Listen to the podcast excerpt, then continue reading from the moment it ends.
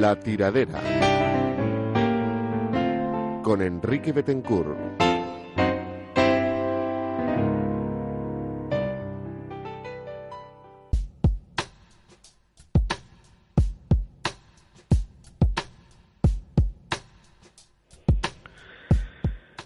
Estos días realiza una visita a España José Mujica, o Pepe Mujica, como ustedes prefieran, presidente de la República Oriental del Uruguay, un país de apenas 3 millones de habitantes, 3, 300, con un gran peso del sector primario en su economía, vecino de los más poderosos Brasil y Argentina, y que tiene un Producto Interior Bruto per cápita superior a los 16 mil dólares y un desempleo inferior al 7%, bastante poco parecido al nuestro, desde luego.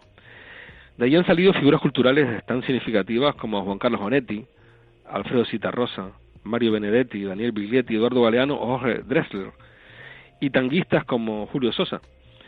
No me pronuncio sobre el caso de Carlos Gardel o Carlitos Gardel para evitar irreconciliables disputas entre mis amigos uruguayos y argentinos, que ya he presenciado más de una.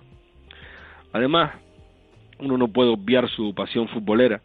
La selección uruguaya, la celeste, tiene más títulos mundiales que la Roja, dos en 1930 y en 1950. Este último derrotando a la Canariña en el propio Maracaná, el maracanazo que hizo llorar a Brasil. En su libro La intimidad del fútbol, Ángel Capa asegura que las dos grandes pasiones de Uruguay son el fútbol y la política. Y añade, en realidad Montevideo es un campo de fútbol con casa. Toda la ciudad es una excusa para jugar al fútbol, para ver fútbol, para hablar de fútbol. Mujica, el mandatario uruguayo, de 78 años de edad, tiene una larga trayectoria política. Como la actual presidenta brasileña, Dilma Rousseff, en los 70 Pedro Mujica fue guerrillero y eso le llevó a pasar más de 15 años en la cárcel. Además, fue ministro de Ganadería, Agricultura y Pesca entre 2005 y 2008. Todos los medios de comunicación destacan su austeridad y el hecho de que destine el 90% de su sueldo a proyectos solidarios. Tras más de siglo y medio de casi absoluto bipartidismo entre el Partido Nacional y el Partido Colorado, la izquierda llegó al poder en Uruguay en 2005 con Tabaré Vázquez, a quien sustituyó Pedro Mujica en 2010. Antes de los años 90 ya gobernaban en la capital del paisito, en Montevideo. Lo hace a través del denominado Frente Amplio, nacido en los 70 y que integran, entre otras las siguientes formaciones, Movimiento de Participación Popular, Partido Socialista, Partido Comunista, Asamblea Uruguay o Partido para la Victoria del Pueblo. Desde marxistas a sectores democristianos conviven en este proyecto realmente amplio y plural. En el documento previo a su fundación se señala que, preocupados por la grave situación del país y ante la oportunidad de la futura instancia electoral, llaman a todas las fuerzas políticas que se opongan a la conducta antipopular y antinacional del actual gobierno, con vistas a establecer un programa destinado a superar la crisis que el país padece, restituirle su destino de nación independiente y reintegrar al pueblo la plenitud del ejercicio de las libertades individuales y sindicales. El próximo año, en octubre, se van a celebrar comicios presidenciales en Uruguay. Las encuestas, las que yo he visto hasta ahora, dan al Frente Amplio una victoria con el 42% de intención de voto, lo que obligaría a una segunda vuelta. En Uruguay, por cierto, está prohibida la reelección presidencial inmediata, por lo que el actual presidente Mujica no podrá presentarse.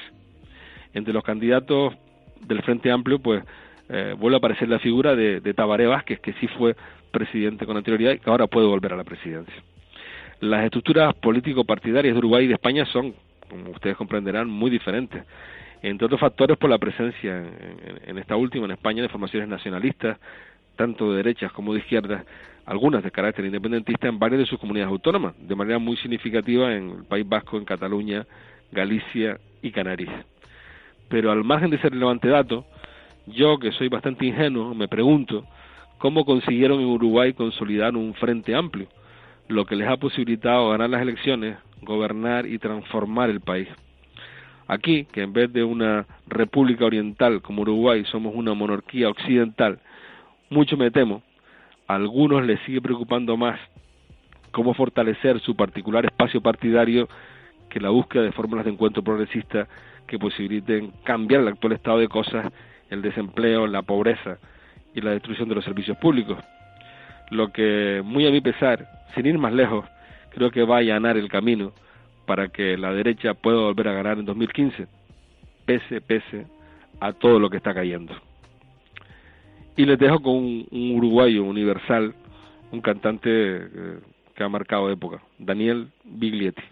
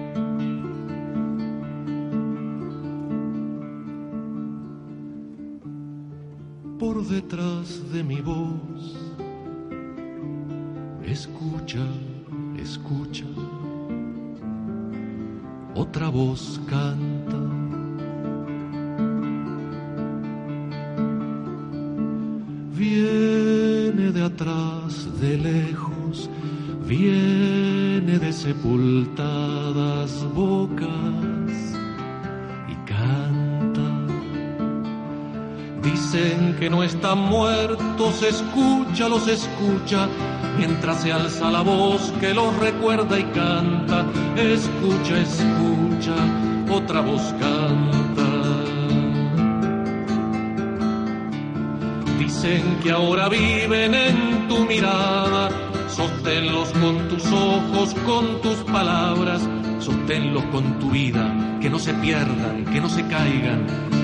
Escucha, escucha otra voz canta, no son solo memoria, son vida abierta, continua y ancha, son camino que empieza, cantan conmigo, conmigo cantan, dicen que no están muertos, escúchalos, escucha, mientras se alza la voz que los recuerda y canta, cantan conmigo conmigo cantan, no son solo memoria, son vida abierta, son camino que empieza y que nos llama, cantan conmigo, conmigo cantan, cantan conmigo, conmigo cantan, cantan conmigo, conmigo cantan.